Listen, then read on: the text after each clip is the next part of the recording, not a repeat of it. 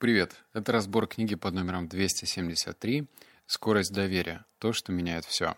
В этом выпуске тебя ждет 7 выводов, но сначала побухтим. Стоит ли тебе читать эту книгу? А, лично по мне так эту книгу стоит пропустить, даже с учетом того, что эту книгу написал сам сын великого и ужасного Стивена Кови. Стивена Кови, кажется, наверное, знают все, кто каким-то образом слышал слово саморазвитие, ведь именно он написал книгу «Семь навыков высокоэффективных людей», и мне эта книга тоже не понравилась. Правда, я читал давно. Вот, э, вся книга и суть ее сводится к тому, что тебе нужно излучать доверие. И все бы ничего, но эту мысль растягивать на 400 или около 400 страниц, мне кажется, почти преступление. Я просто устал это читать. Но какие-то выводы мне удалось вытащить. О них мы с тобой сейчас и поговорим. Вывод первый. Разница между отношениями высокого доверия и отношениями низкого доверия очевидна. Возьмем коммуникацию. В отношениях высокого доверия вы можете ошибиться, и люди все равно вас поймут. В отношении низкого доверия можете говорить очень взвешенно и точно, они поймут вас неправильно. Только представьте, насколько бы сильно все изменилось, если бы удалось повысить уровень доверия в важных для вас личных и профессиональных отношениях. Вы не можете добиться успеха при отсутствии доверия. Слово «доверие» воплощает почти все, к чему вы можете стремиться ради достижения успеха. Попробуйте назвать любые человеческие отношения, которые возможно без доверия, будь то брак, дружба или другие социальные взаимоотношения. В конечном счете это справедливо и применительно к бизнесу, особенно к бизнесу, имеющему дело а, с обществом. Вот этот первый вывод, он просто такой, знаешь, как гвоздь напоминает о том, что да, доверие – это важно. я, как читатель этой книги, очень сильно хотел узнать, ну что, что, давай конкретику. Хорошо, что, как это доверие заслужить, как его проявить лучше и как выделиться на фоне других людей. И вот во втором выводе вроде я даже получил какую-то формулу. Рассказываю. Вывод номер два. Вот простая формула, которая дает возможность уйти от восприятия доверия как нематериальной или неизмеримой э, переменной и увидеть в нем необходимое – фактор экономической эффективности. Вполне материальный и количественно измеримый. Формула строится на следующей критически важной идее. Доверие всегда влияет на два результата – на скорость и затраты. Когда доверие падает, скорость снижается, а затраты взлетают вверх. Сейчас я тебе зачитаю формулу, но она такая простая, что ты можешь прям представить ее. В общем, представь три слова. Доверие равно скорость и рядом слово затраты. И когда доверие падает, ну, стрелочка вниз, то падает и скорость, а затраты вырастают. И наоборот, если доверие растет, то вырастает и скорость, и падают э, затраты. Вот так просто, реально и предсказуемо. Об этом спешит нам сообщить с тобой сын Стивена Кови.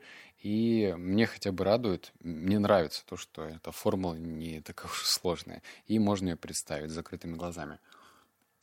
Еще раз, все очень просто. Если доверие вырастает, то растет и скорость. И при этом снижаются затраты. Вывод номер три. С тех пор, как я начал работать над вопросами доверия, в моих ушах не перестают звучать новые слова в ритме барабана бонга. Характер, компетентность. Характер, компетентность. Идея барабанов Бонга помогает мне помнить, что доверие – это не только функция характера, хотя он и образует основу. Доверие в равной мере определяет и характер, и компетентность. И то, и другое абсолютно необходимо. Давай я тебе ну, живой такой пример приведу, чтобы стало все понятно. Врачи. А, кто-то в связи своим, со своим молодым возрастом, возможно, не имел дела с врачами, а кто-то уже такой постоянный гость у врачей. И врач это такой очень карикатурный персонаж, потому что врачу можно доверять и можно не доверять. Ну, что логично. И доверие, оно как проявляется? Первое, это компетентность. То есть, если с тобой сидит такой седовласый, умудренный, такой прям прошедший медные трубы врач, который уже все много чего повидал, то у тебя уже автоматически ставится плюсик в сторону компетентности. Ну или тебе так кажется, что а, выслуга лет — это компетентность. Но в то же время, если он ведет себя как мудак, если ты пришел и через 10 секунд он тебя уже затыкает и говорит, так, мне все понятно, давай, в общем, завязывай. Вот эти, эти таблетки прими, то, соответственно, эта формула не работает. И у тебя будет абсолютное доверие к этому врачу только в том случае, когда он а, транслирует свой понятный, простой характер. Он тебя выслушает, он будет махать головой, как китайский баланчик, типа да-да-да-да, конечно. А потом проявит свою компетентность в виде какого-то диагноза. То есть, еще раз, это формулу, ее можно не только пришпандорить к доктору, можно пришпандорить ее к продавцу-консультанту, который точно так же, например, может выслушать, что тебе нужна какая-нибудь камера для съемок дня рождения.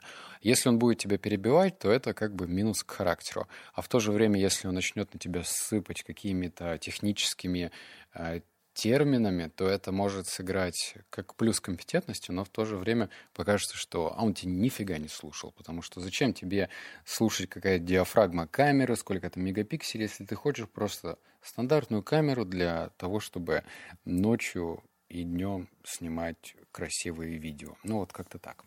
Вот номер четыре. Через некоторое время я начал задумываться, зачем я ставлю будильник на такое раннее время. Кстати, этот вывод будет длинный, и тут прям внимание, интересно. Я знаю, что не собираюсь делать зарядку, когда он зазвонит. Зачем же я делаю это? Это не только ослабляло мое доверие к себе, но и становилось самореализующимся пророчеством. Когда я ставил будильник, я не верил, что собираюсь встать. Наоборот, я знал, что буду оправдываться, почему не встаю. Все это превратилось просто в анекдот. Наконец я решил изменить свой подход. Прекратить принимать решение после звонка будильника и делать это накануне вечером и, соответственно, восстанавливать время. Я сделаю короткую паузу и объясню, что про будильник — это моя боль, я ненавижу его, ну, точнее, себя в момент, когда он звонит, и меня это прям задело. Читаю дальше. С тех пор, если я ставил будильник слишком рано, я должен был подниматься и делать упражнения, выполняя свои обязательства, независимо от того, выспался или нет. Но иногда я ставил будильник на более позднее время, поскольку действительно чувствовал, что мне нужно поспать подольше. Какое бы решение я ни принимал, когда ставил будильник, я хотел, чтобы мои обязательства были ясными, и я действовал последовательно. В противном случае я продолжал бы терять веру в свою способность держать данное себе слово. Хотя этот пример может показаться тривиальным, он стал очень важным для меня с точки зрения доверия к себе. Вот я здесь сделаю фокус еще раз, на доверие к себе. Исследования показывают, что многие из нас не добиваются намеченных целей и не выполняют данных себе обязательств. Например, хотя почти половина американцев дает себе новогоднее обещание, ой, как это актуально, какое сегодня число, я не знаю, но вот новогодняя пора закончилась. Что у тебя там по обещаниям? Лишь 8% выполняют их. Что происходит, когда мы снова и снова поступаем таким образом? Каковы последствия повторяющегося нарушения обязательств перед самим собой. Это подрубает нашу веру в себя. Мы не только сами теряем веру в собственную способность давать и выполнять обещания, но мы еще и и демонстрируем той силы характера, которая внушает доверие другим. Вот. И здесь сейчас я закольцую э, главную идею, что если ты хочешь транслировать доверие, ну, потому что с доверием открывается множество дверей, вот прям множество, то тебе будет его значительно сложнее транслировать, если ты сам себе глубоко внутри не доверяешь. Если ты себе пообещал в этом новом году, в 2022, бросить курить, и вот уже прошло ну, скажем, полмесяца ты что-то даже это не пытался бросить курить, то доверие к тебе, к самому себе падает. То же самое к любым другим привычкам. Они могут быть глобальные, они могут быть не особо глобальные. И все же, если ты сам для себя нарушаешь свои, за, шво, свои же запреты, то доверие падает. А если оно падает, то ты транслировать это доверие сможешь значительно хуже. Вывод номер пять. А, он прям супер любопытный для тех, кто считает, что им очень скучно живется или нет какой-то там какого-то драйва и интереса к жизни. Читаю. Посетив лекцию выдающегося натуралиста Луи Агасиса, она пожаловалась ему, что никогда ничему не училась. В ответ он спросил ее, чем она занимается. Она ответила, что помогает сестре содержать пансион, чистит картошку и режет лук. Он спросил, «Мадам, а мой телефон. «Мадам, а где вы сидите? Занимаетесь этим интересным, но обыденным делом?» «На нижней ступеньке кухонной лестницы. На чем стоят ваши ноги?» «На глазированном кирпиче». «Что такое глазированный кирпич?» «Не знаю, сэр». Тогда он сказал, «А давно вы сидите там?» Она ответила, «Пятнадцать лет». «Мадам, вот моя визитка», — сказал Агасис. «Не напишите ли вы мне письмо о свойствах глазированного кирпича?» Она серьезно отнеслась к его просьбе, она заглянула в справочник, она прочла статью в энциклопедии и выяснила, что глазированный кирпич — это стеклованный каолин и гидросиликат алюминия. Вот, наверное, так. Не знаю, что это значит, она пошла дальше. Она отправилась в музей, она стала изучать геологию, она посетила кирпичный завод и изучала более 120 видов кирпича и черепицы. После этого она написала трактат на тему глазированного кирпича на 36 страницах и отправила доктору Агасису. Агасис ответил ей предложением заплатить 250 долларов, если она позволит ему опубликовать эту статью. Потом он спросил, а что находится под этими кирпичами? Она ответила, муравьи. Он попросил ее рассказать о муравьях. Она изучала муравьев, написала 360 страниц текста и отослала его доктору Агасису. Он опубликовал книгу, а на полученные деньги она смогла путешествовать по интересным местам, которые давно мечтала посетить. Теперь, когда вы узнали эту историю, нет ли у вас острого чувства, что, вы, что мы все сидим, поставив ноги на брусочки стеклованного каолина и гидро...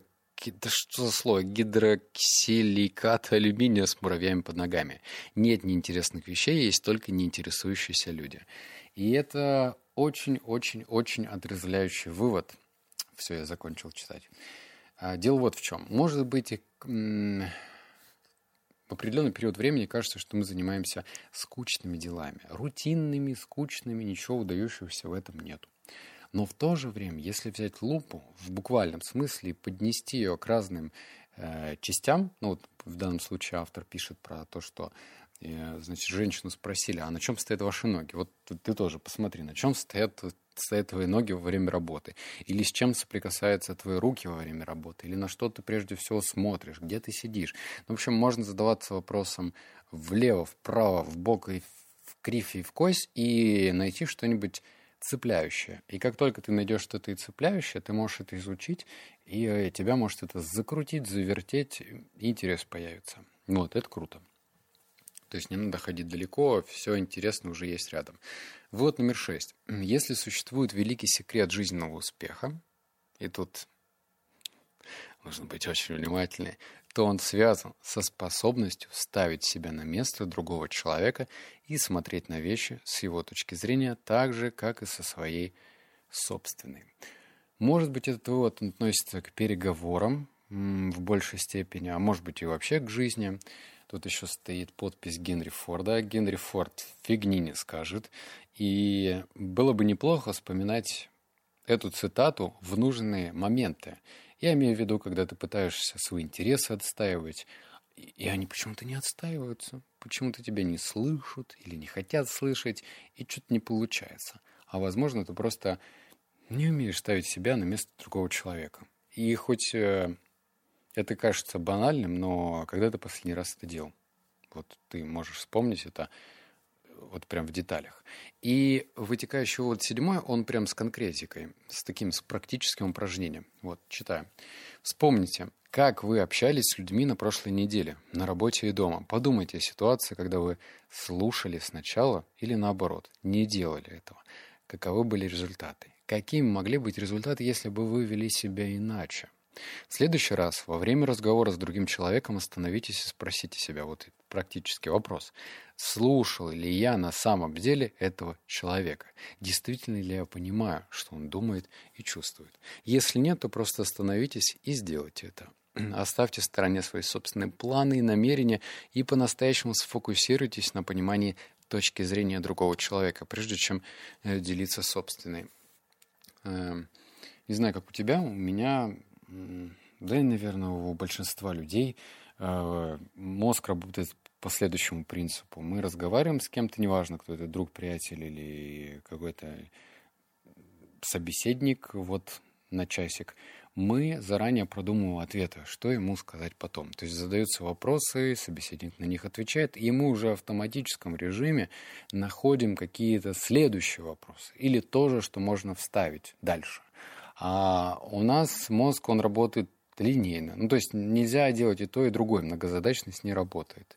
Я уже в других книгах про это говорил. Авторы множества книг это подтвердили, что многозадачности нет. Это все иллюзия. И если ты хочешь а, чтобы к тебе относились соответствующие, то тебе нужно быть хорошим слушателем. И вот этот вопрос, а слушал ли я до этого человека, понимали ли я то, что он хочет мне сказать, это хороший, правильный и нужный вопрос, который периодически себе нужно задавать, чтобы стать тем самым хорошим собеседником. И это чувствуется. Это чувствуется. Это, знаешь, не для галочки делается, типа, ну, я хороший собеседник. Это, опять же, может открыть тебе множество интересных дверей. Когда мы чувствуем эмпатию через э, ушки на макушке, да, то мы располагаем человека к себе значительно лучше, и эффективнее, чем если бы... А у меня тоже есть история, давай я тебе расскажу. Да, серьезно. И вот начинается вот этот вот бухтеж, трахтеж бесконечно. Вот такие были выводы. Как я говорил, книга не огонь, однако есть хорошая новость. Следующая книга, которую я озвучу вот прямо сейчас, попью чаечек и сделаю следующий подкаст, она очень классная. Она про маркетинг, она с практическими советами интересными, будет даже 10 выводов, но прям, вах, какая классная книга. Все, обнял, поцеловал, заплакал. Услышимся с тобой в следующем подкасте. Пока.